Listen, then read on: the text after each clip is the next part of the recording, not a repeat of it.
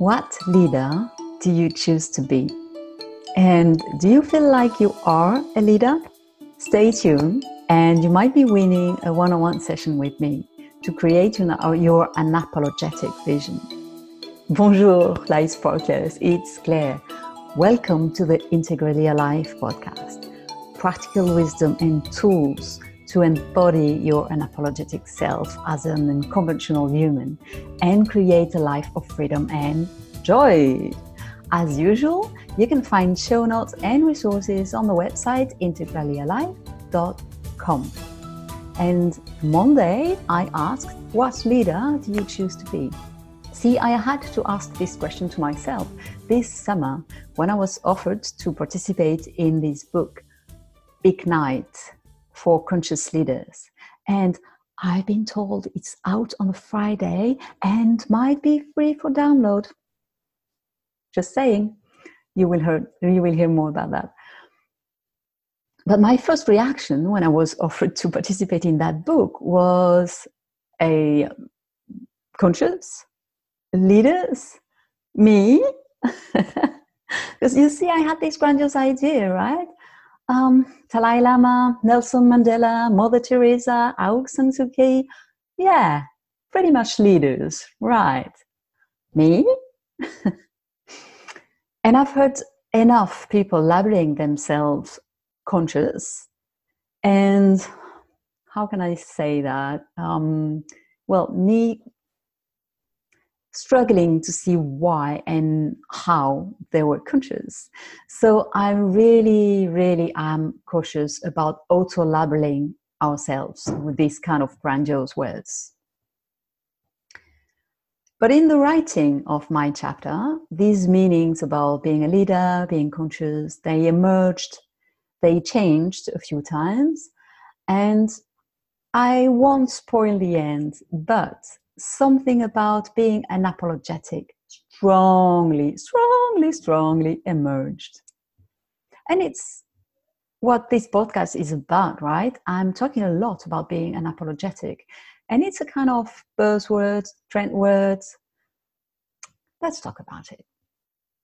So, one thing, one big aspect about being a leader is you are leading. Duh. I know, right? Thank you, Claire, for this piece of wisdom. well, think about it. If you are leading, you are not following. You are not changing your behavior to please or ease anyone. And it doesn't mean that you are doing your thing and not caring about anyone else but you. Actually, quite the contrary. But you are not going down to the level of fear, criticism, um, expectations. You are taking everyone up with you to the level of self love, self acceptance, and unconditional love, even for people who don't like you, because you don't need their approval. So you don't need a following to be a leader. It's all about who you are. It's a mindset. It doesn't, it isn't defined by a situation.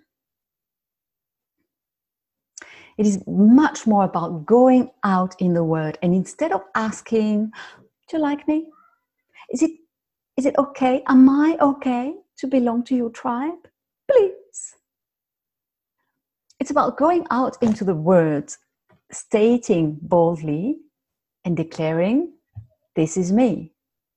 I love you whether you like me or not.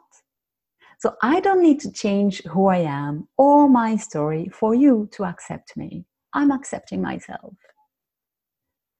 And the magic side effect in that, the very cool magic side effect is you give everyone else around the permission to do the same thing. Be unapologetically themselves. And oh my God, do the world need more of that? Really? So, isn't that a way of leading? You bet it is, if you ask me, and thanks for asking. And I definitely want to bring it to more people. So you will hear more about these I own my story declarations in the weeks to come. And actually, if you are following me for some time, you already have heard at least two of those. And again, more of these interviews and declarations uh, are to come, and one of these could be yours. And it will be my absolute pleasure to facilitate you into declaring yourself boldly in the Word. But let's come back to my question. If you were an apologetic, what would it change for you? What would you be? What would you do if you knew someone was watching and was going to be inspired? How would you live? I'm very curious to hear your answers to this question. What leader do you choose to be? And if you want to go the extra mile, join my Facebook group, I Am Connected, easily found through my Facebook page, Integrally Alive. There is a button, join the group, and post your vision. Either a post, writing, Facebook Live if you wish, but tell us, share it and I am gifting a one on one session to help you create your unapologetic vision.